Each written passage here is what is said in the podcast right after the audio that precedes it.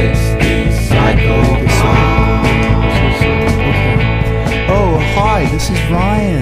Oh, Steve. You're listening to 60 Cycle Home, the guitar buying, selling, trading, fixing, modding, breaking, reviewing, playing podcast. Oh, cool. Great. Yeah. Now that you've turned up your headphones because we're speaking so softly, we're going to return to our normal speaking voices. That's going to be really hard to mix in with the uh, the theme song. Yeah. Why did we do that? I don't know because we're stupid. Are you even going to try to make this work, or should we just? Should we do, a diff- do a different one? Yeah, maybe. Hey, this is Ryan. Hey, this is Steve. You're listening to 60 Cycle Hum, the guitar buying, selling, trading, modding, fixing, breaking, reviewing, playing podcast, bro. Oh yeah. Yeah. Morning Zoo Crew. Yeah. stay Hey, on Ro- stay on the line to win two tickets to Taylor Swift. Oh. Think you mean Taylor Smith? Whoa. Oh. Oh Hey man. Ryan, you know what episode this is? oh, it's 92. Yeah, 92, dude. Yeah, you're listening to 60 Cycle Hum 92.2. Oh yeah. Speaking of radio, uh, local, the supposed last local internet or in, independent radio station it no longer exists. Well, isn't uh, 91X supposed to be independent, even though they're owned by an insurance company or Well, something? s- That same thing with 949 is owned by some insurance company, Yeah. a bunch of lawyers. But yeah, uh, KPRI was a actual independent radio station. KPRI still exists technically. Well, Well, yeah, the station still KPRI. The station numbers exist, but it's Yeah. a, it's K Love now, they're still call, they're still calling themselves KPRI right? because the call numbers, the call letters have Right, changed. but y- you know it's not their brand anymore. Yeah, KPRI used to be their brand. Now Well- they're a K Love station. KPRI's brand used to be Sets 102. Was it Sets? I haven't Yeah. listened to KPRI in forever. I don't know if that was the jingle, but Melissa used to listen to Sets all the time. They used to be kind of like a station you would go to for kind of softer, ver- softer uh, selections out of alternative music. Yeah, they were uh, like you go there if you're Alanis Morissette. Yeah, they and- were uh, technically. I think their format was adult alternative. Sure. So your Alanis Morissettes, your Cheryl Crows, your Counting Crows. Yeah, your anything Black- with your anything with Black crows. uh, you know your um, is it like Finger Eleven or whatever? Like Right. a lot of your, your Creed, your Hoobastanks. Yeah. Your, your Lisa Loeb. You know, your, acoustic Nirvana. yeah, You know, stuff like that. Yeah. nothing too challenging, but stuff from a certain time period. yeah. And now they are K- positive hits. K Love. it's Christian radio. Yeah, it's Christian. positive hits. It's it's popular Christian music radio. which and I, I've expressed this in a few different places where people are talking about KPRI. Like, it's kind of a bummer from a independent radio standpoint. Sure. that it had to be that station because there, San Diego is a pretty repetitive market. Yeah, Um, but I am kind of excited that even though I almost sometimes I feel like I'm listening to it ironically, like I'm kind of excited that San Diego has a Christian station that has like full county coverage now. right. We ne- we actually have not had that option in my whole life. We've had we've Yeah. had stations that come in from L.A. Yeah. Uh, but we've never had our full own station for when- e- Christian music. Even, even when K Wave was super popular, they're blasting out of Julian, But which they're is more- up in the mountains. they're more talk radio format. There's also another station, uh, 96.1, which is at their local Air One affiliate, which is basically like the like K Love is more your middle of the road, uh, ma- like I mean, basi- basically like your Christian, al- uh, your Christian al- alternative to like Christian your, pop, sort your Taylor Swifts and your Katy Perry's. Yeah, it's pop. Yeah, Christian it's pop. It's pop and maybe like a little pop rock. Air One is more like pop rock and alternative. So it's, you get a little, you get a little more distortion. okay, so you get like the newsboys in there. Yeah, yeah, no, exactly. Like Oh man, I haven't listened to popular Christian music uh, in a long yeah, time. But 96.1, basically, you can only listen to that station like south of Balboa Avenue. oh, Hey, okay. Ryan, I have a question for you. oh, great. What is this, the San Diego Geography and Radio Podcast? I know, right? We've been Yeah. t- we were pretty far off topic. Well, it's mute. You know, I'm just talking about local music. Well, let's get back on topic. What's new, Steve? Um, I bought a kilobyte. Cool, man. Where'd you get that from? Um, I bought it from Josh Thompson. uh, listener of the show, Nice. friend of the show, now friend of the show. I don't know. Why not? Yeah, why uh, not? I heard about that from. Uh, uh, I heard about it from Curtis Kent of Curtis Kent Toneworks, the YouTuber. Oh, cool. Uh, he posted on Twitter. He's like, "Hey, I was just talking to my buddy Josh. He's selling all these pedals." So I sent him an email, and he was like, "Yeah, man."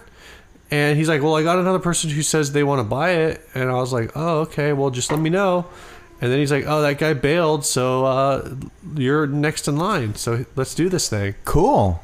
What kind of deal did you get on it? uh, He gave me ten dollars off his asking price. Whoa. And then I paid like six bucks of that back to cover PayPal fees because I'm a great guy. Because you're a good dude. And even at like so, I think uh, basically it ended up being like 181. And those pedal the, the kilobytes hard to find. Are Oh. they like 230 new? I don't know what they are new. Okay. Um, Uh, I knew a while ago. I know they're like all over reverb for like 200. Well, I'm going to check. So I, I- you know, I had some trouble finding it, and I didn't do a ton of ton of work trying to find it. I saw some on eBay that had sold for a lot cheaper, but those are all the one that don't have tacos. um, Tacos. Tacos. So what do you, What do you mean by that? the original i'm trying to remember the story but the original kilobyte if i'm getting the story right uh didn't the modulation knob was an internal trim pot Uh huh. and so um the story of tacos was that like when Tell me the story when of tacos. I think it was the Los Angeles Lakers would beat a team and they would score more than 100 points and the team that they beat would score like less than some number i don't know what that number was but basically like considered a blowout Uh-huh. where the lakers scored more than and it was like a blowout and the lakers scored more than 100 um, all the fans would get free taco coupons or something Oh, nice. so I mean, I um, don't like sports, but I do like tacos. yeah, so there's actually some YouTube video of this one game where the the game's like winding down and all the fans start chanting, "We want tacos! We want tacos!" And so the idea of like it being called the tacos knob is it's like this it's like this extra special knob Oh, okay. like it's like a thrown in freebie.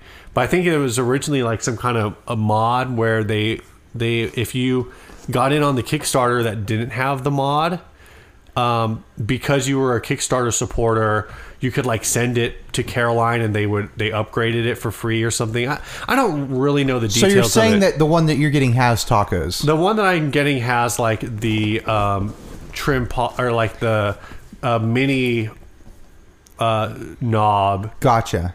for modulation. Cool. And the one that I'm having is different than the one that we uh, demoed. As so far as it's a different finish. The one I'm getting is like the white finish. Oh, neat. Which I think might be specific to like a, a certain retailer. Huh. Um, like a pro guitar shop or something like that. Yeah, I, I want to say it was like Chicago. maybe Vintage Tone King Oh, okay. um, was the site that that got that finish. I, I again, I, I don't really know. It's one of these things where the Caroline guys were like just doing different finishes for different shops. Yeah, yeah. So it's like they they do a lot of, or they've done a few different runs of the kilobyte that are.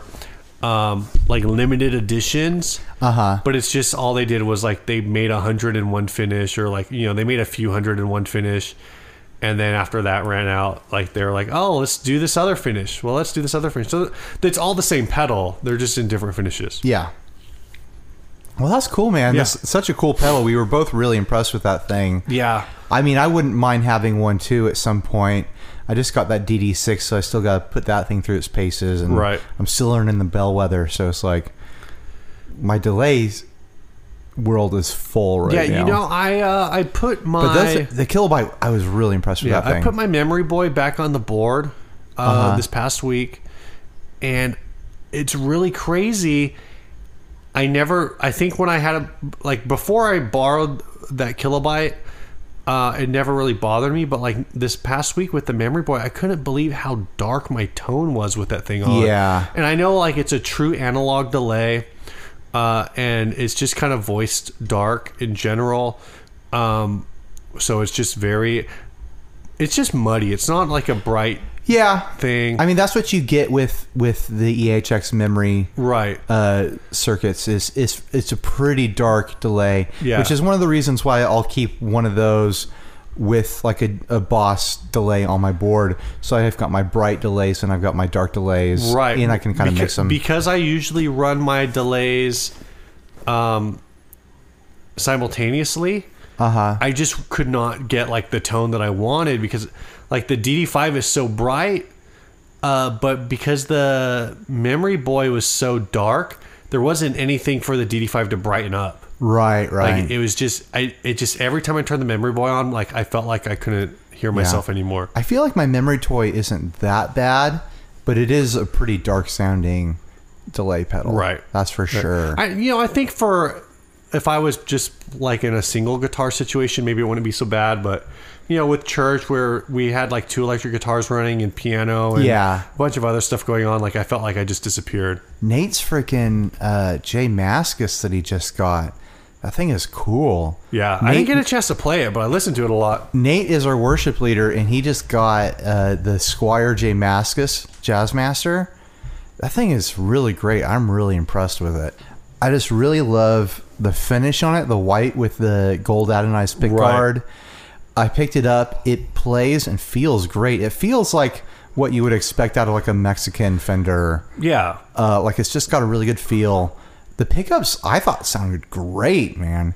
yeah, it sounded really good. I didn't get a chance to play it. I just was kind of like, you know, as soon as I finish up, I think on Sunday. Was I there by myself? I was there with my kids, so it's like as soon as I finish, like Yeah. I'm tearing down and trying to pick up my kid and doing a bunch of other stuff. So I didn't really get a chance to play with Nate's new toy. Yeah. Totally cool guitar though. I see why people love those things now. Yeah, So yeah, anyways, you know, you were playing electric guitar. Yeah. He was playing electric guitar. There were all these electric guitars. I'm going to play Yep. this Sunday. I know. So what's new with me this week is uh, I completely destroyed my ring finger on my fretting hand. Yeah, you don't need that anyway. And I, I'm playing a show tomorrow night with Dinosaur Ghost, which I do need that finger for. And then I'm playing on Sunday morning, which I probably don't need that finger for, but I like to have it. I you only know? play with one finger on Sundays. uh, tell us about it, Steve. Uh, so, um, basically, I was working on the masks for Dinosaur Ghost. I wear the skull masks, yeah. and I was using hot glue, and I filled a hole in one of them with a bunch of hot glue, and then I wasn't paying attention, and I was turning the mask around and stuck my finger in a hole full of hot glue, Nice. and instantly went into like animalistic pa- panic mode. I'm like, I'm on fire, I'm on fire, what am I gonna do? I'm rubbing the glue off on my pants. I'm like trying to pull the glue off with my other hand. Already the glue is starting to harden and it's formed an immediate like water blister because it was so hot. So I'm pulling at the glue and a giant chunk of my skin came off with the glue Oh, gross. and left the f- the pink fleshy stuff underneath. I wrapped it up in a band-aid. I haven't looked at it since, but that finger is out of commission now, and I got to play a show tomorrow night. So I'm wondering how it's going to go, what it's going to be like. Um, I might just have to take it real simple, learn how to use my pinky or something a little bit more, which I do use my pinky, but not Right. I, you know, I'm no, I'm no Joe Satriani over here. I'm not, you know, doing bends with my pinky. Like my my ring finger is kind of my power finger, you know. Right. So I'm I'm curious You to gotta see. play those power chords with your power yeah, I'm finger. curious to see how this is going to end up. Maybe it'll feel all right tomorrow. Maybe I can just take a bunch of painkillers and do a bunch of drinks before I play, and I'll make it through, and then play slide Sunday morning or something Oh my like gosh. that. Um, I could play slide Sunday morning. Adam is leading. when we usually do kind of more like a gospel thing when he leads. Yeah, the last time he kind of was all over. Yeah, yeah. So, you know, destroying your hands when you're a musician, never a good thing. No, sir, it is not. Do you ever worry about that? Like, if you do something to your hands, do you take a minute and go like, "Wait a minute, can I play?" um, I don't actually. Oh, really? You don't care? Um, well, just because I just, I don't know. I mean, I guess I kind of think about it a little, but um, I haven't thought about it really heavily in, in a long time, just because I'm not really playing shows as much. So I feel like for like a Sunday morning thing, if I have to bail, there's like three other bass players who Sure, can jump sure. in for me, you know. Whereas like when we were in a band together, uh, you know, if something happens, then like it's not like, oh yeah, just call in the backup guitar player, Yeah, yeah. you know, to, to that already knows all the parts for for th- my band or whatever, you Uh-huh. know. So that's a little different. Um, I do do that with like other things where it's like if I like if I'm at work and like I'm lifting a box and like I lift wrong and like Uh-huh. you have like a back spasm or something and it's like a Monday I'm like oh no am I going to be able to play softball tonight you know so that kind of stuff happens or I, I I guess a little bit like the opposite like if I'm always worried like if I get hurt in softball like am I going to you know if I break my wrist playing softball how am I going to go to work 'Cause I- Yeah, totally. I do do a lot of like uh, manual manipulations at work You need to have your hands at need my least. hands. I mean, we all, you know, most people these days are using some kind of computer for their work. If you can't use your hands, what are you going to do? Yeah. You can't Siri everything, yeah you know? hey Siri Are you expecting an answer from her right now? no All right. So that's what's new with me. I destroyed my finger. I got nothing else. Have you ever had any other like uh, guitar injuries? Or is this is this your first one or your first one on I've, your mind? You know, I've always been pretty rough on my body. I've all, you know, I've cut fingers and done awful things to my hands and where I couldn't play for a while. But I think this is the first time in a long time where it's been like, wow, I have a band and I really need my fingers to work. Right. Um, other guitar indus- injuries, I've always worried about when I'm tuning a string that it's going to pop out and slash Oh my gosh. slash my eyeball in half, which I don't think has ever happened in the history of the world. But I read that suggestion on the internet when I was learning to play guitar, like on the early days of Harmony Central. Right. And so it's forever in my mind. And because I said it here on the podcast, anyone who heard that is going to be forever in their mind. I did I actually knew someone who like popped a guitar string while tuning their guitar, like putting strings on the first time and like over tightened them and it, it popped and she like cut her like it popped and like hit her like went across her arm and like cut her arm. Ooh. Like it's just like a like the same as like a cat scratch. Yeah. Like kind of depth. Just like just enough to be an like annoyingly painful for how small of an injury Yeah. it is. I just always get to that high E string and I'm tuning it, I'm tuning it, and like, it's gonna break, it's gonna break. And I look down at the tuner and it's like at C. And I'm like, I've got a long way to go. right, right.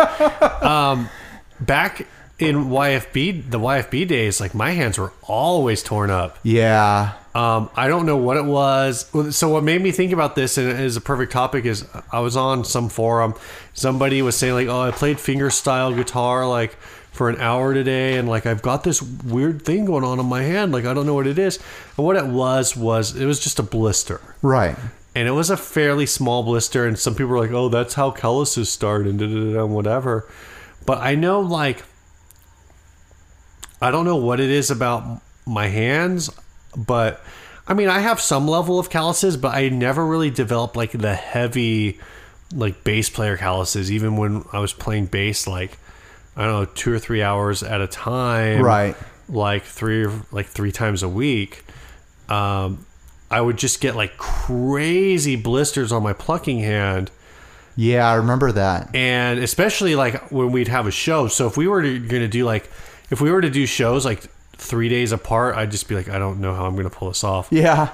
Um, so I never used played. to wreck I never ourselves played in with that a band. pick, and uh, so it was just something where like I saw that and I was like, huh. I was like, that's nothing, um, because I remember doing. Um, actually, I think it was a show we did with Honor Wounds c- with Code's band, the Ad Wizard, Uh huh. and um, I l- had we did something like a few days before, like maybe a show a few days before. So I already had blisters. So I was like, "Do I lance these?" And I tried the super glue trick. So I lanced them and then tried to cover my fingers with super glue. And the thing is, is like I played so hard that the super glue only lasted like one and a half songs. gosh. And then I was just like digging into like open blister. It sounds like you just needed to work on your picking style, Steve. I don't know what it is. Like I don't. I it's a it's an aggression level. Sure, sure. You know, and it was something where I felt like you know, yeah, I could have laid back and like do do do do, do but Yeah. You No one wanted to- wanted that. You wanted to tear into it. no one wants that Steve. Yeah. Everyone wanted the Steve that was like trying to jump off of a full stack and like failing miserably. We because all the want full stack Steve. full stack. That's your new nickname, full stack Oh Steve. my gosh. It sounds like a that sounds like a new item at IHOP. Hey, come in and try Steve's full stack. Yeah, full stack Steve. That's terrible. Yeah. All right, should we get into ads? Yeah. All right, this first one is from Kyle Smith. Uh, and it's a screen grab from uh, someone else on Facebook somewhere. So you're saying it's a screen grab of a screen grab? Yeah, but it's uh, anything you see, one dollar, Mayb- Mayberry, uh, North Carolina. Oh, this might be one of those local uh, buy sell trade groups. Yeah. So trades, anything you see interest you, have about ask about the non-pictured vintage gear I have. So we have a couple pictures here. One's got like a keyboard, some kind of Epiphone black guitar, uh, some pedals, an iPad, just a bunch of random stuff in the pictures. Picture of an Ibanez guitar, an Epiphone acoustic, some kind of mandolin.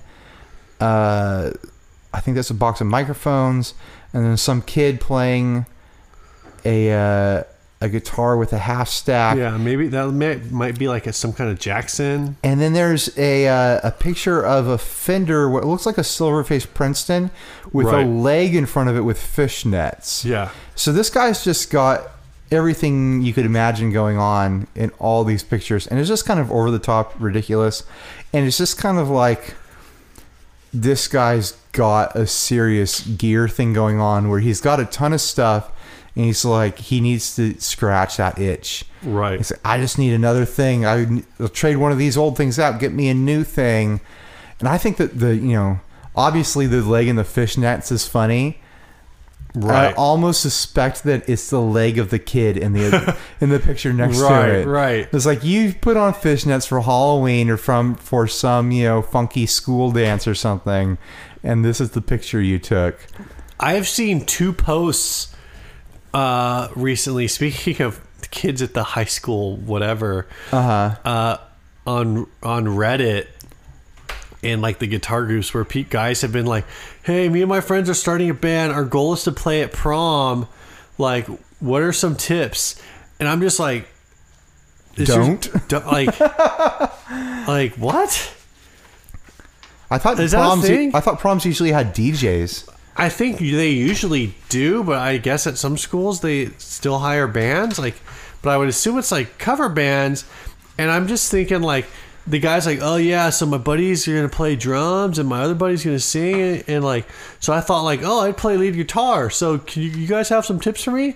I've never played guitar before, Oh, and so I'm just great. like, okay, so you've got like six and a half months to basically like learn enough guitar to put yourself in like a prom like a prom band like what Yeah.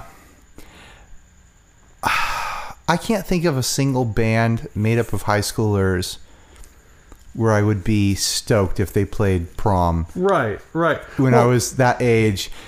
Because it's like high school bands, especially local high school bands, it's one thing if you're like a national act that just happens to be young. If you're the local high school band, no one wants to listen to you at a prom. Like they barely want to listen to you at that all ages venue, you know, Right, down right. the road where you have to pay an awful amount of money to get in and the- the band had to pay to play sort Yeah. of thing.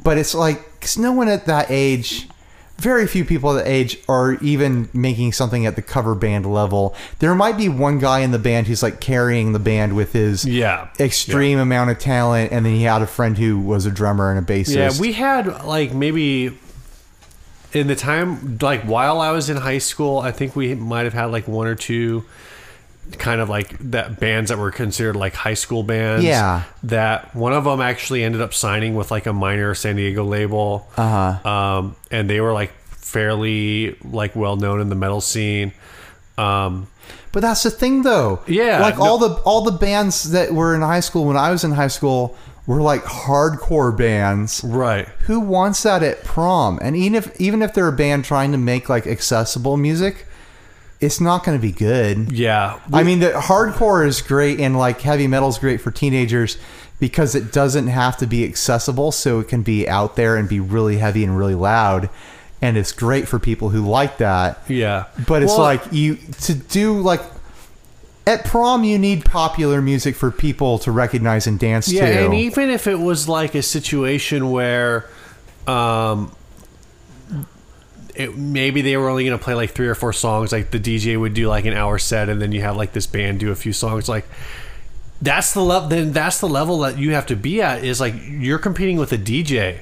yeah. So if you can't put out like something that's on par or be entertaining at uh the level of like just music being played that people can dance to, Uh-huh. Like I mean, you can alter, you can find ways to be entertaining that aren't necessarily like by being awesome at music. yeah. Uh, I mean, we won a battle of the bands where we spent like five of our fifteen minutes tuning. Yeah, totally. Um, but like we had a uh, m- music program at our school that had like a pop band, and I could have seen them doing like ten or fifteen minute set at prom. but Sure. they, they that was a class. Like they would play at the at the mall, and like they would do mall concerts, and they recorded an album one year, and they would do a lot of like. Um, like 60s and kind of 70s stuff. The the guy who headed that program up was like just a monster B3 player.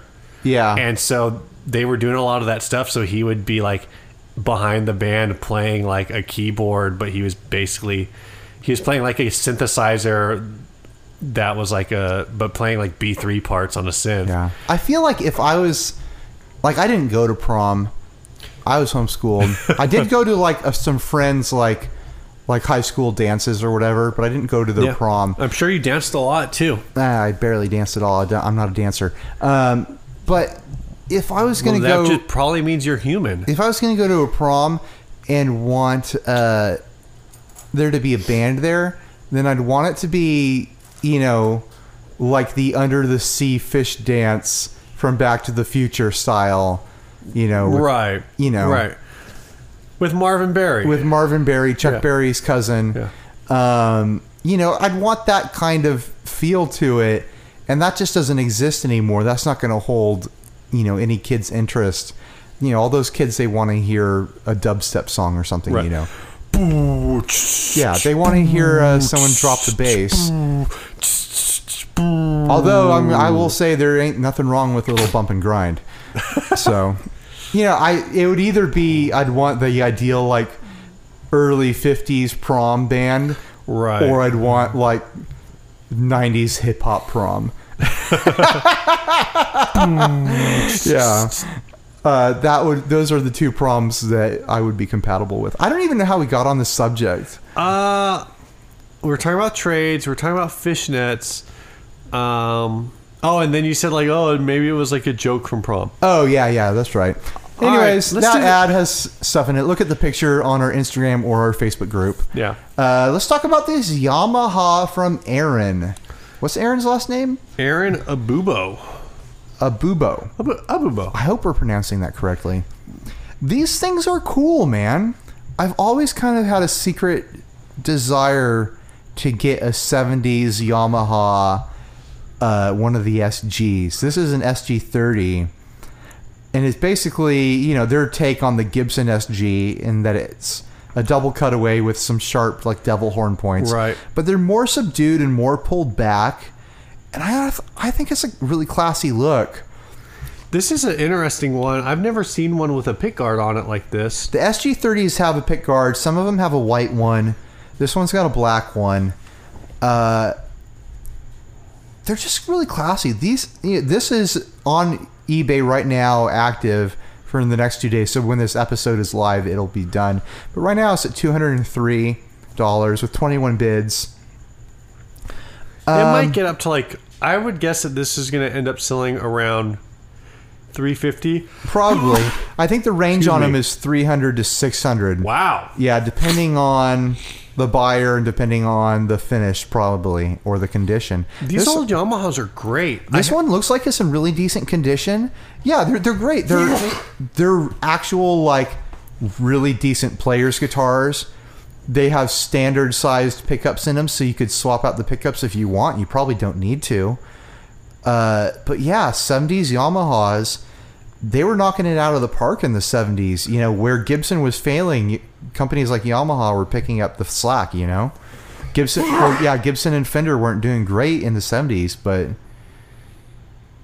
these guys like i like you know you have memories of your youth like seeing people play on tv or Yeah. whatever i remember people playing yamahas a lot in like the 80s right. Well, I had that and uh, seeing footage from the 70s people playing them a Right. lot I had that uh like S, I think it was a SBG 200, something like that. I don't remember that one Yeah, you bought it did i oh is that the one we got at the same time as that as the fake Les Paul. yeah yeah that was a cool guitar Oh yeah, it played great. The the, the sound wasn't uh, the best, which I think is you know that seems to be a general take on import stuff from that era. sure but it was a phenomenal player. This thing just looks cool to me.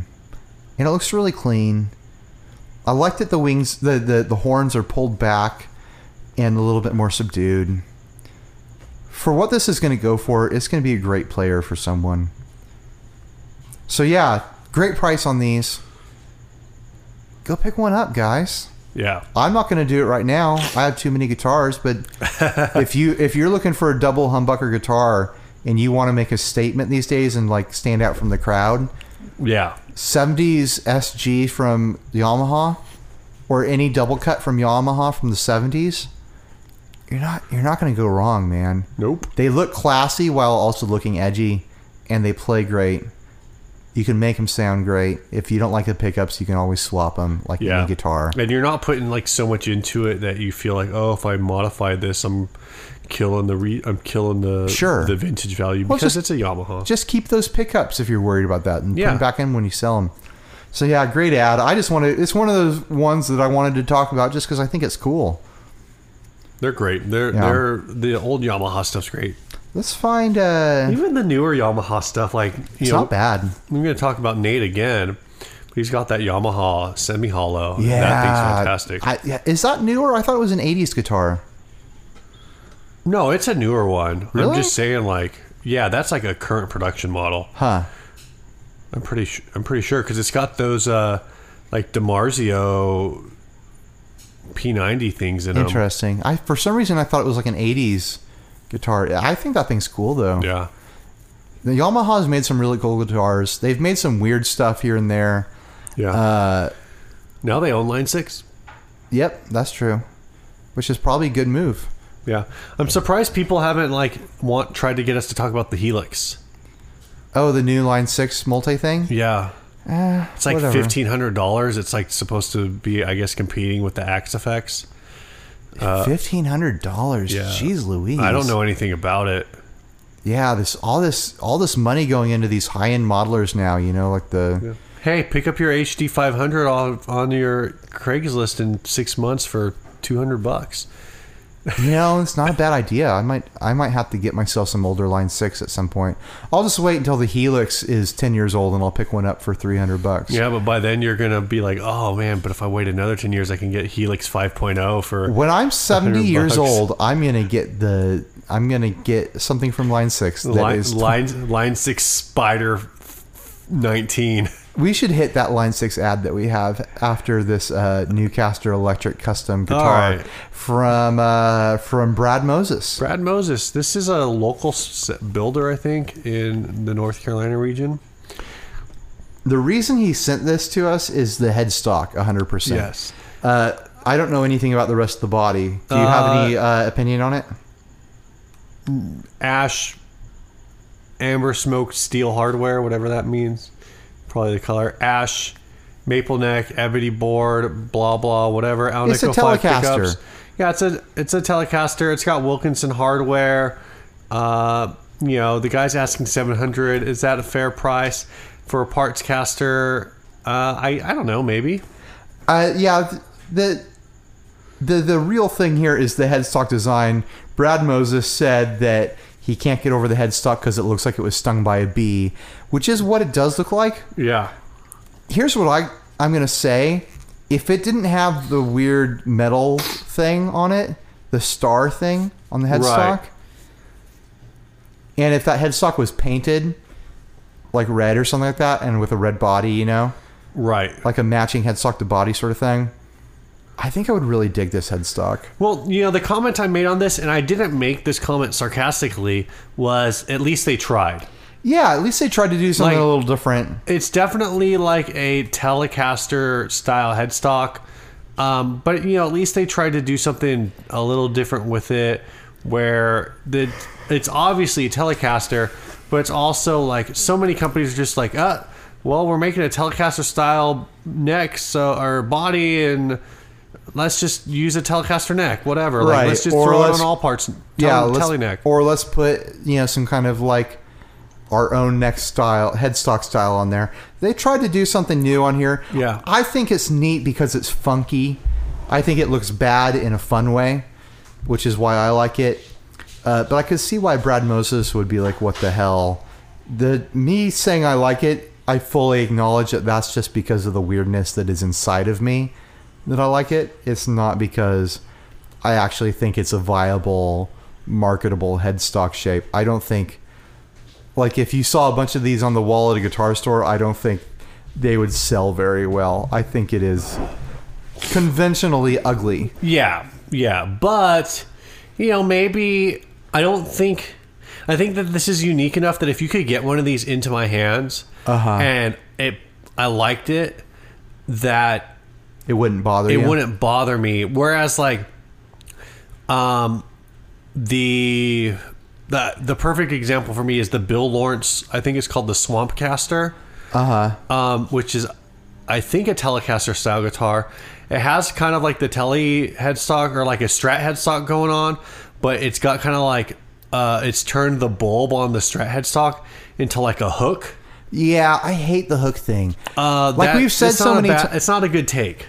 anytime anytime we've said this before anytime there's a part on a guitar that looks like a bottle opener like in the shape of the body or the neck that's a bad sign Right. i'm not a fan of the hook or bottle opener sort of thing it it always looks wrong to me it always looks cheap to me it always looks poorly planned to me no offense to any of you guys who are using that on your builds it, i just don't like it Yeah. I, I I think there's ways to pull it off, but for the yeah you most could part, pull it off with a, with like a handsaw oh my gosh, Uh, I want to find that line six real quick. Where the, did it go? The one from David, Is it from David? David Chote.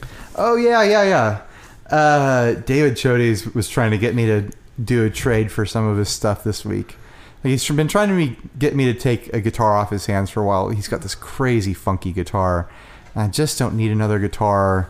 And if I do, it's probably I'm probably not going to get a guitar that's that funky because this thing's crazy. Right. But uh, David Chote is a, a man of our own heart, always on Craigslist locally. Always, you know, if we don't get something on Craigslist, he's probably the next in line to go get it, and vice vice versa. Um, this is for a Line Six 1,000 watt amp for $100. That's a really good watt to dollar ratio. Yeah, that's like ten cents per watt. E yeah. Like That's he- a way better deal than like an AC30. yeah, totally. But that's They're only like- 30 watts. Or like a vintage Princeton, that's like 12 watts. yeah, yeah. And you're going to pay like a $1,000 for I mean, that. you even get yourself a 100 watt Marshall. It's not as good as that. yeah. You know, this is, yeah, 10 cents a watt. There's not a cheaper watt out there. So, selling my Line 6, I don't play guitar as much as I used to. It's in good condition. The Line 6 badge peeled off after a while. I think that was a popular thing to happen with these models. Power cord comes with. Hit me up if you're interested. Yeah. I Good don't thing it comes with that power cord. it is a popular thing to peel off the logo. Well, if your if your amp is line six, it might be a Yeah. popular thing to peel off the logo. Which model is this? It's one of the Spider Series ones. Oh, okay. Um, yeah, it's Uh. Uh, probably not great. A hundred dollars is probably a fair price. It looks like there's no way this thing is a thousand watts. It's probably a hundred watts, right? Yeah, I I want to hope that this was a typo and that this might be like one of the like a Spider 100 or something. Yeah, or maybe I don't like know if a- they, I don't think they even made a hundred watt model. I think they made a 75 and then a 150. Oh, okay. Um, but I could be wrong, and I don't care enough for any of you to. If you, if anyone writes and and are like, dude, there's totally a hundred watt line six. I don't care. Yeah, none of us care. It's been a long time since Line Six put out an amp. Where I was, It's Ah, been a long time since I've been wrong about something on this podcast. No, it's been a long so- time since Line Six put out an amp, and I was interested in it. You know, I can't remember. I think I was like kind of dazzled by the modeling amps when they first came out. I was like, oh, this is cool. You can get a lot of different sounds out of your amps. Right. And that's when I was, you know, a young dude working minimum wage, and I didn't have a lot of options financially for gear. Um, and I didn't have a lot of knowledge as far as what I would actually want and what was available. Uh, you know, I have nothing. I have nothing against Line Six amps as beginners amps. Right. I think that's actually probably a pretty decent place to start if you're playing in your bedroom or you're playing with your first band. You're trying to figure out if this whole music thing is actually for you. It's not a bad start. Just stay away from the uh, the insane channel. like you don't need to be that heavy, guys. Yeah, I liked the. Um, or I didn't. I never used them, but I thought the Spider Valve series was was interesting. Uh-huh. Uh huh. Which was their uh, collaboration with Bogner Right. Right. uh, to make like basically like it was a spider front end we didn't have and like tube power with amps or like a something. Bogner power section kind of a deal. And I've always heard the Veta series was really good, and I know a lot of like pro guys, Yeah. especially like people in professional cover bands were using the Veta heads. Um, just seems like these days like people aren't getting modeling amps they're getting external modelers and then Yeah. running it into the amp of their choice you yeah, Uh, know for sure. so that whole concept is kind of on waning i think it's going to live strong in like you know the fender mustang concept where it's bedroom amps with a lot of options built in you know but most people don't want a full wattage amp that is a modeler Right. It's you know the only pe- I.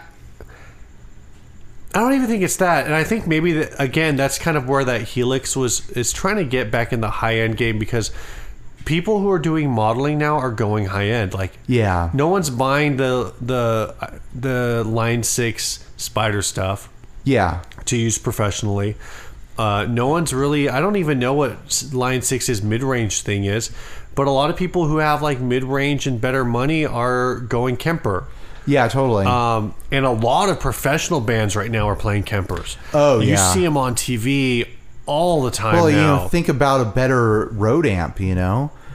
Like Yeah. if, if you have a you know, that's the strong point of anything digital modeling is that you save your settings that you used in studio on your album or even like you came up with your stu- with your settings that closely mimic your album settings yeah, no matter what happens to that box, no matter what knobs get bumped, your presets are there when you arrive.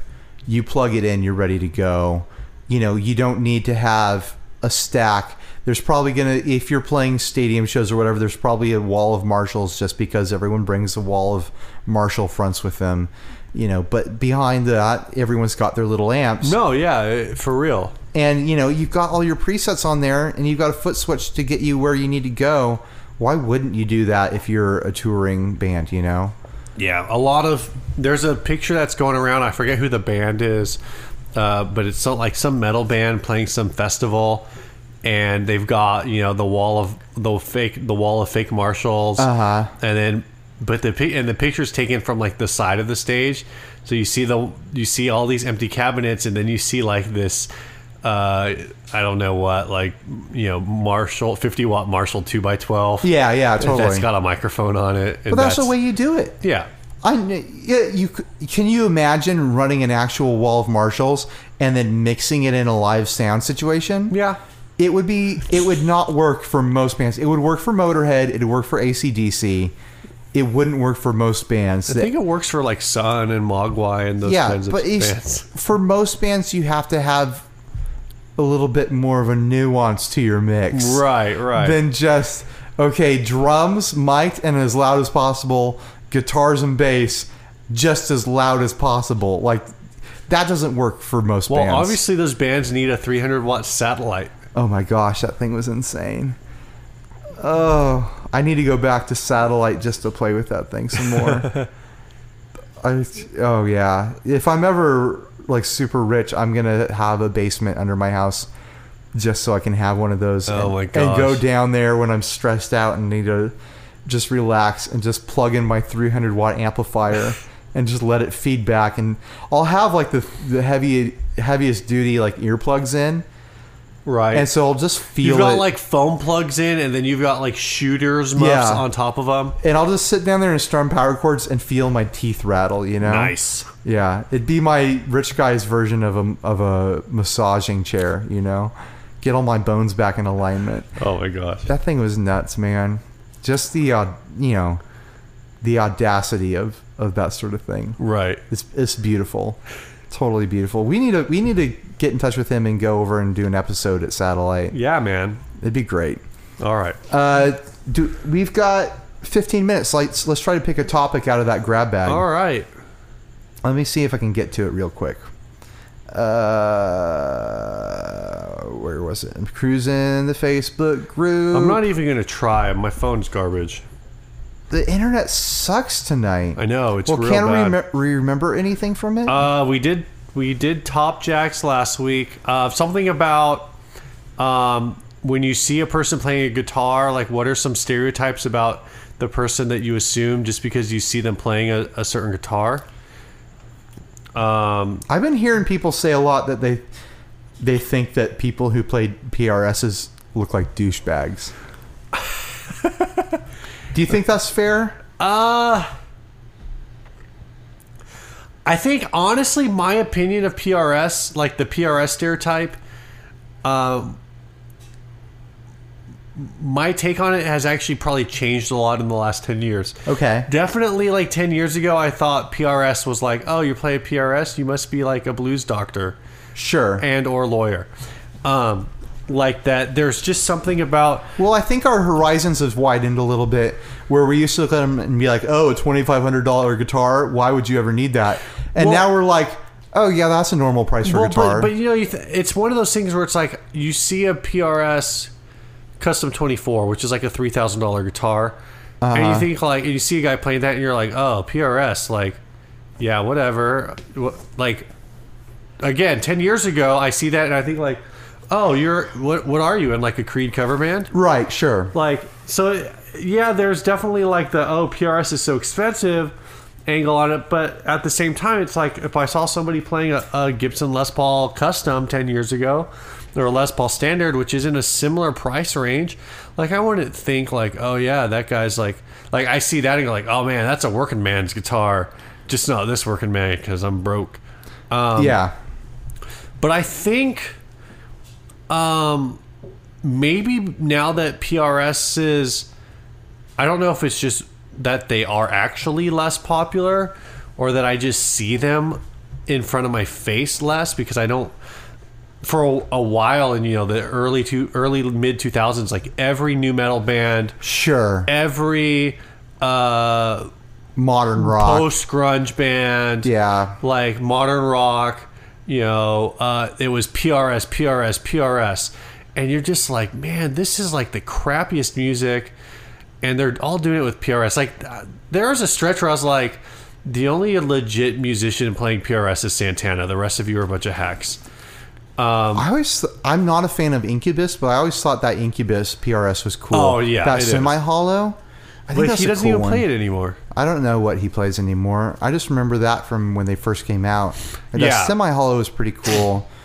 Um, it, generally, they're just not my style aesthetically. right But every time I've picked one up, I've been like, this plays really, really great. They're really great playing instruments. yeah If you're looking, if you, if if you're fine with the aesthetic, or if you love the aesthetic, obviously, and you're looking for a great player, great playing like two humbucker guitar, PRS has to be on your list. Yeah, like, I, I feel like PRS tend to have a very um, neutral feel to them. Sure. And what what I, what I guess I mean by that is like they're kind of built in a way that if you like, if you're like a Gibson guy, you can pick up a PRS and, be, and find things you like about it. If you're Sure. a Fender guy, you can pick up a PRS and you're going to find things you like about it. Whereas, like, if you're a Fender guy and you pick up a Gibson, you're just going to be like, this is Yeah. a piece of garbage, and It's- vice versa. it's their their own thing, but they kind of straddle the line with some of Yeah. their details. Um, but going back to the original concept of the of the topic is, you know, what do you think of when you see you, a certain type of guy playing a certain type of guitar, or Right. a guy playing a certain type of guitar? What do you judge them as? You know, Right. like I mean, these days, you know. Telecasters and offsets are everywhere. Yeah. So like you see those and you can't really judge who that person is anymore. Like there's telecasters in heavy metal now. There's offsets all over the place from Yeah. indie rock to punk rock to he- to metal to country whatever. Everyone's got offsets these days. So those are kind of like off the table where it used to be like Telecaster. Oh, what are you, country picker? Yeah. Oh, Yeah. offset. What are you? Some kind of you're either surf rock or you're you know trying to be Sonic Youth. You know. Yeah, it was. Uh, I first started getting into Telecasters in maybe like 2001, 2002. Uh huh. where and that was kind of when you started seeing more and more indie rock bands with them. Yeah. partially driven by. Uh, But I feel like back- radio, the Radiohead, the Right. Radiohead drive. But you would on see that, more of but- like the 70s style with the humbuckers, wouldn't you? Uh, yeah, sometimes yeah, like the '72 Deluxes, you'd see those a lot. yeah. um, that was the style in the early 2000s. Right. You'd see some more of like the classic style Telecasters with some bands. Um, I want to say the, and I've talked about this before with the Hot Rod Deluxe and the Hot Rod DeVilles, but I think the guy, the dude who plays guitar in Coldplay was playing like just a standard Telecaster Uh-huh. in the early 2000s. Um, but there's definitely been a shift from where there was like just a handful of bands doing it to where those bands, even though Radiohead was like super, I, I think they were probably more popular 10, 15 years ago than they are now. I Oh, mean, sure. they haven't done anything well, in a while. Yeah, well, I think they're this all the people who loved them then love them now, but you don't I don't think young people are getting into them. I think m- more importantly than that, though, is all of the people that they influenced 15 years and now 15 years Yeah. ago are now like are now the trendsetters. Sure, sure. So all of these guys who first started getting into music 10, 15 years ago and were like way into Radiohead, those are the guys in the popular bands now. Yeah. And maybe they fell in love with the Telecaster, you know, because of Radiohead. And that's kind of like part of that legacy. Yeah, I think you know. I hate to say it, but Radiohead is probably our generation's like Led Zeppelin. Um, Were the like musicians, um, Maybe. I don't like know. musicians and people who were big into music in the kind of late '90s, early 2000s are always gonna like. I I could he- I can he- hear the words coming out of someone's mouth my age in a couple of years where they you know like hear like their kids you know favorite new band that they're listening to like oh yeah but they're no radiohead Right. the same way like my dad or someone that age would be like oh they're no led zeppelin you know Yeah. Yeah, like no, I that know what kind you of mean. that kind of mentality Right. like that that they've made that kind of impression on the people who were their audience from their time you Right. know so i that's what i'm saying i'm not saying in musical skill or in depth of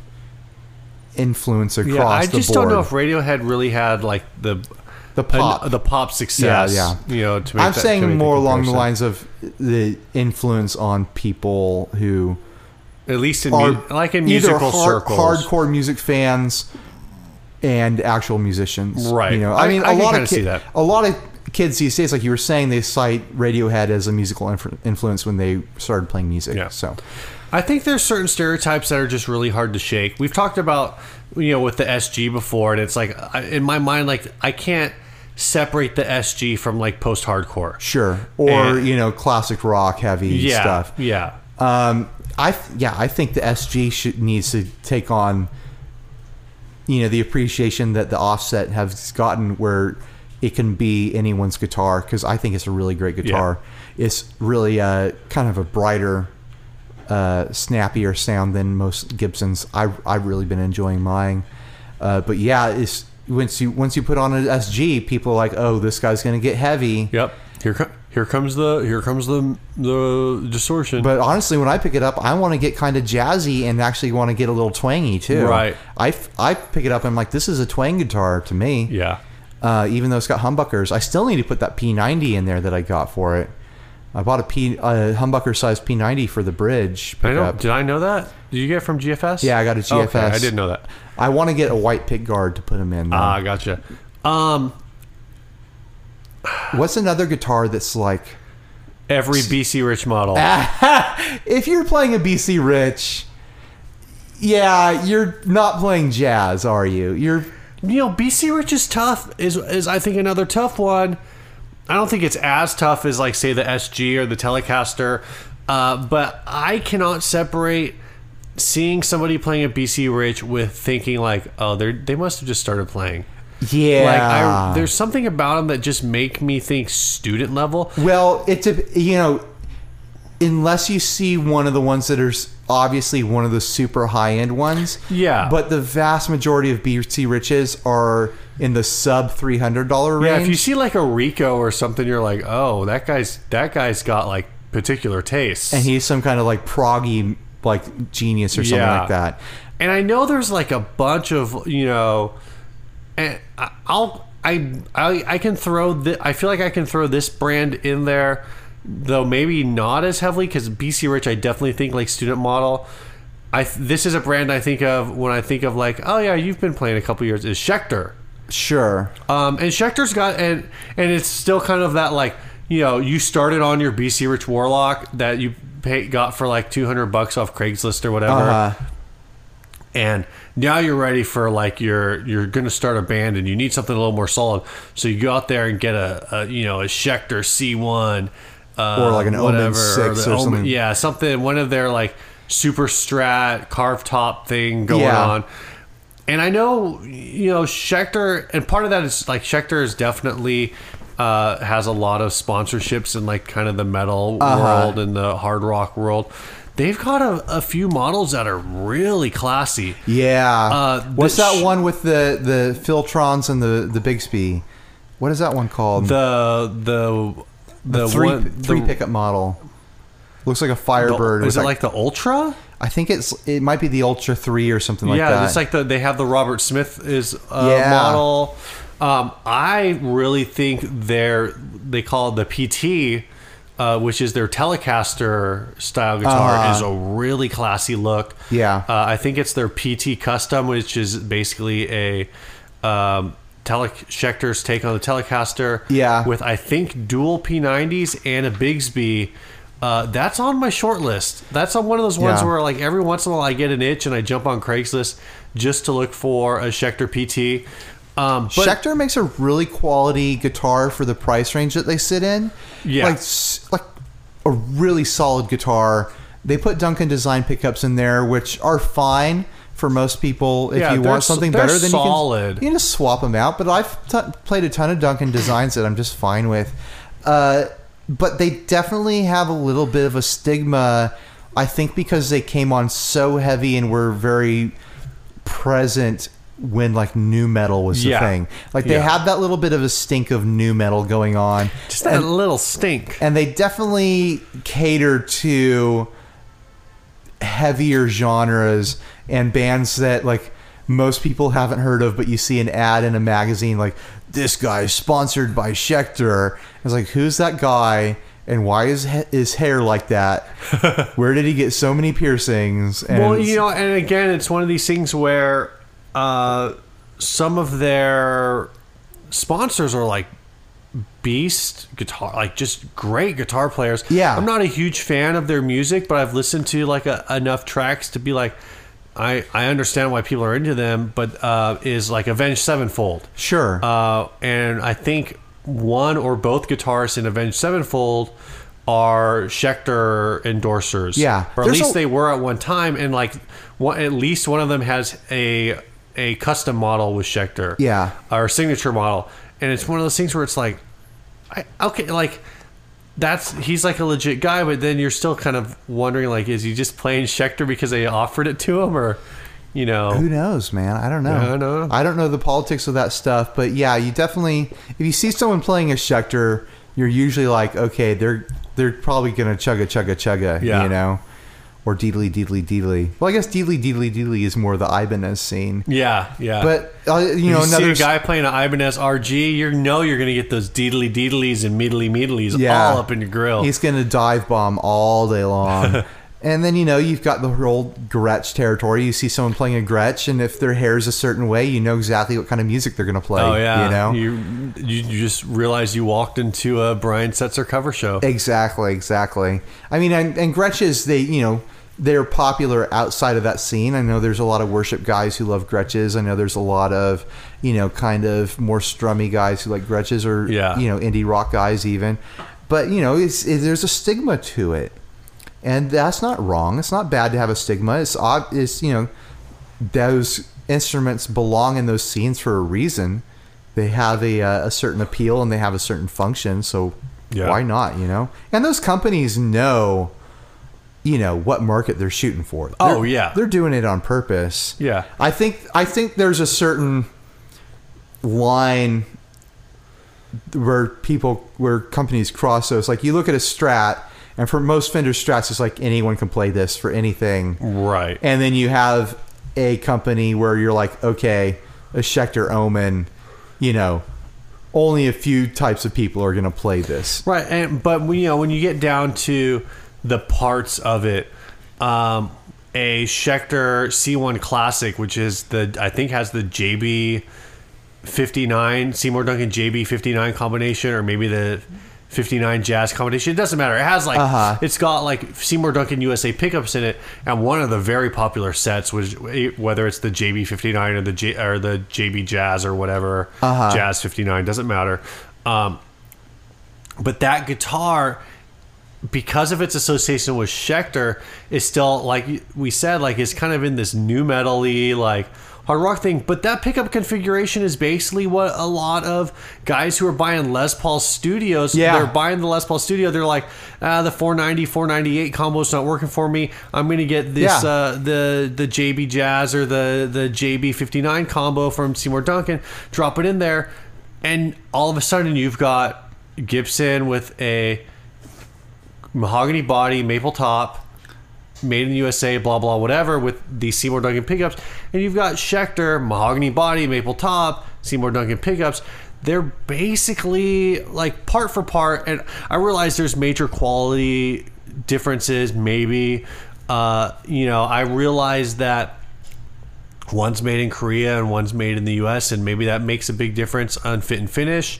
Uh, you know, I realize that there's there are other differences there, but in terms of the general part concept, like the Schecter C1 Classic is at least related to Sure. the Gibson Les Paul Studio, but one of them is like, oh, Les Paul will be. You'll see Les Paul across genre, especially now. You used to never see Les Pauls in like country, Sure. but now you see them. Well, country's a different yeah, thing country now. is very is basically like prob- Alternative moder- pop. Yeah, modern country is closer to like southern rock than it is to Yeah. tradi- traditional country. Um, Country's lost its way. yeah,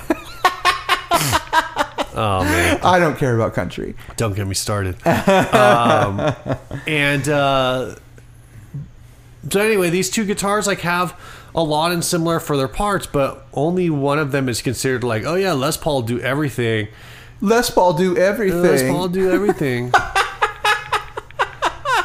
You channeling Miss Swan over there? no man, I'm I'm channeling your wife. I, I think her allergies are rubbing off on me. We got this hot. you, uh, you tried to blame it on the cheese, but I think it's we got the kind of a hot, allergies. dry desert weather all of a sudden, It's n- jacking with my face and all the hard. plants are getting ready for El Nino. They're all going into blossom, even though it's fall Yeah. around here. So I don't doubt that you guys are having allergies. So Yeah, I don't know, man. it happens every year. Uh, Someone has allergies. here's here's a question I have, and then we'll end on this, no matter how long it takes. Is there a guitar that you would love to own, but you you can't you're probably not going to do it ever because of the stigma around it, or because, Oh, man. or because the look isn't you. You know, Um, you know, I don't know. Um, guitar wise, obv- probably basically BC Rich is out. Like any of the real pointy modern guitars, and when I say modern, really like 80s. 80s. you know, modern, thirty years ago. Um, yeah, yeah. Uh, if it was a design that became popular during my lifetime and wasn't popular before my lifetime, Sure, then it's modern. Uh, I think more so because sometimes, like I said with BC Rich, part of that stigma for me is like I just associate them with being cheap. Um, for a long time, I only could get into classic designs in bass for bass guitars. right? Yeah. Um, and now I've got that Yamaha. Uh, that and I just love that bass. So, so that's kind of like even buying that Yamaha and playing it on a regular basis. Originally, I was like, "Oh, this will be a backup," and then I started playing it so much, I was like, "I'm gonna sell my Fender." Yeah. So I, I think I'm gonna th- go ahead and throw out two brands, uh, and there's probably a lot more like 'em. Um, Warwick uh huh. and Spectre. Uh, they both make great bases. I just I don't Spectre's a little too flashy for me. I and- can't remember what Spectre looks like, but Warwick does like the driftwood look, right? Where Yeah, it's like yeah. weird, like hand sanded, you know, like yeah, they do a lot of dark like wood. They do a lot of like they'll do like a dark wood drippy, curvy edges. and um, then they'll just like tongue oil the entire like body and neck. So Yeah. they're really like they're really nice. I've played a few of them. They are great playing basses, but there's an association for me with Warwick with just being like a little too prog, a little maybe a Yeah. little too metal. I think the dude from uh, like the bass player from POD was I think was playing Warwick. Yeah. I just- Um, when I one see of the those- bass players for Metallica, I think was playing Warwick. So I just think of Warwick's as being like a metal bass. well, when I see those kinds of bases, kind of- kind of like high end, like boutique bases that you know are pretty up there in price, but have like that weird shape to them. Right. I expect to look up and see the person playing it wearing like a Kanga hat.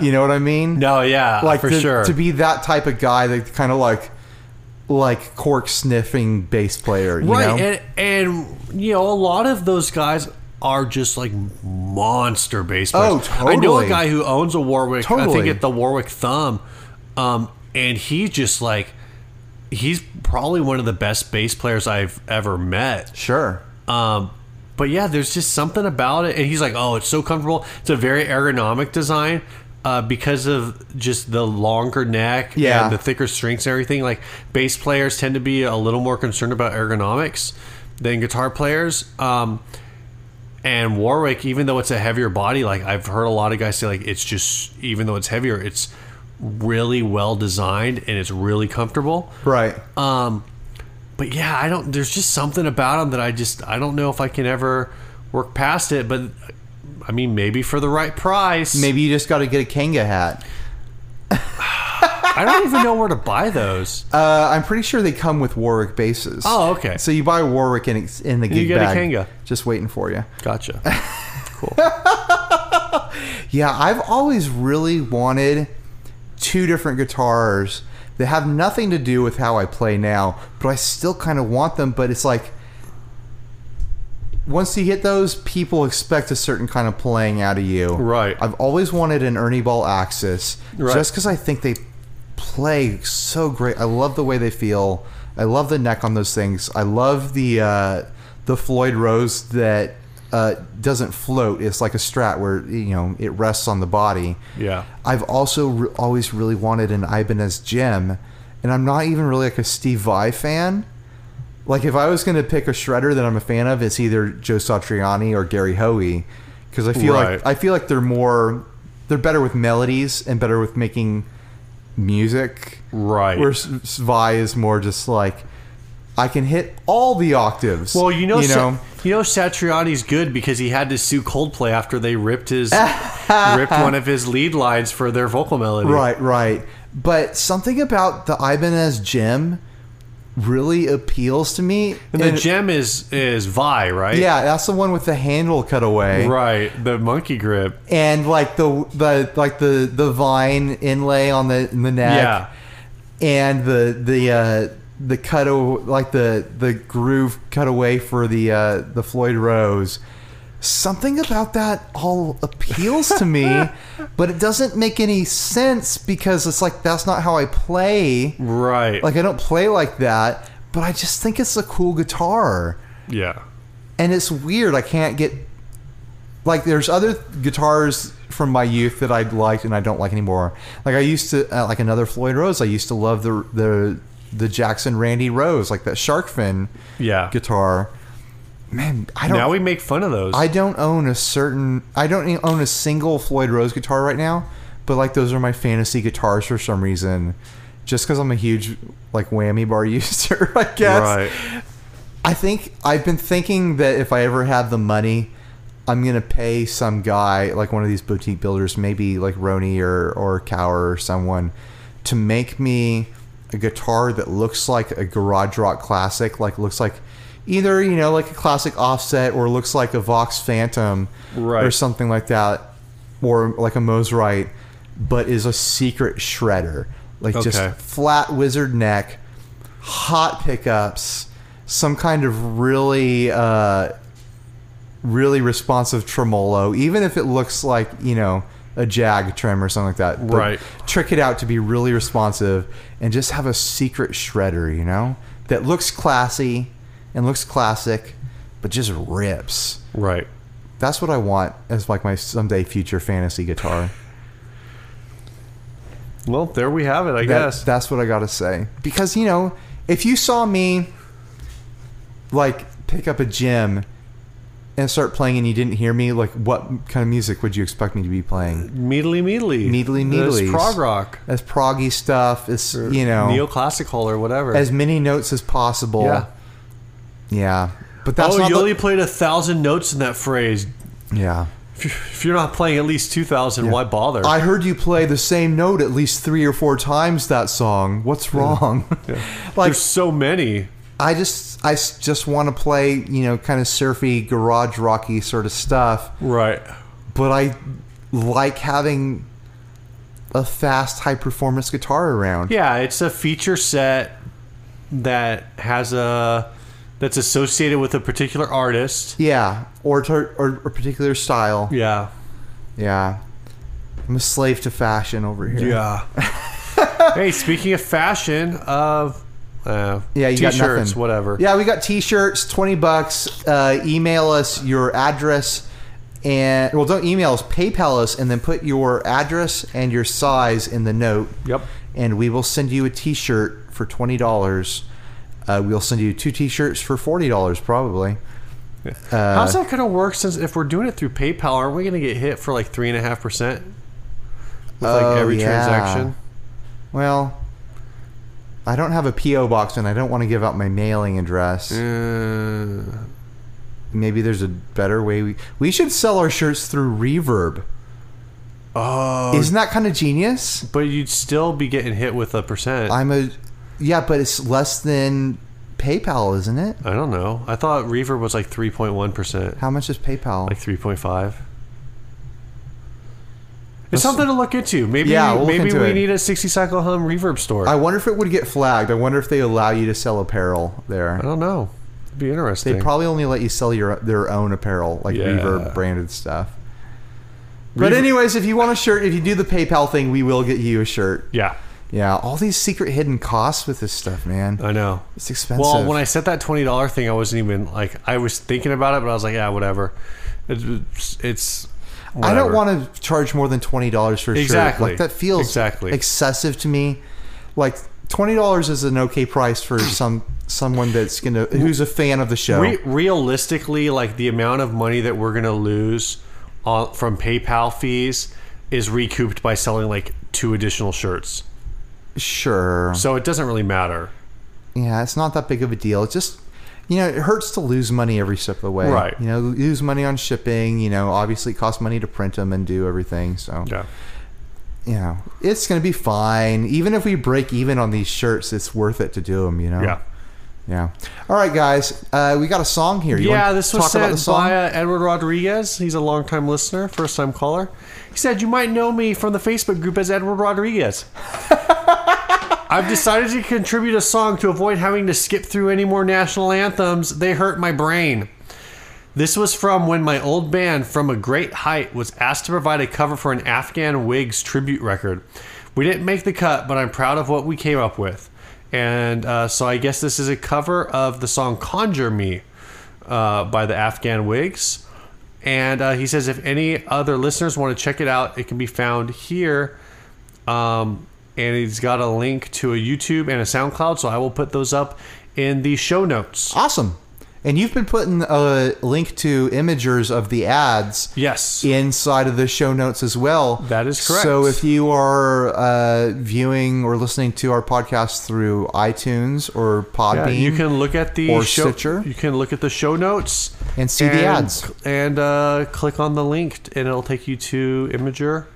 You can see the ads, and they're all in albums. So I think if you click on uh, the the actually, I think if you click on the first link, you you will be in an album that allows you to see all of the. Oh, images that's for that week. awesome.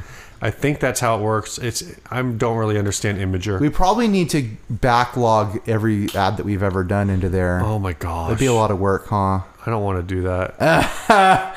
Maybe one day we'll You're figure. talking about like 300 images. I know, right? Maybe one day we'll figure out a way to uh, publish our Google Drive, and people can look through all our little bits in there. Yeah. or put all the uh, I'll put all the a copy of all those folders into another Google Drive for people to see. There we go. Yeah. Hey, I got an idea. How about we play the song? okay, let's play the song. All right. Uh, talk to you guys next week. Bye.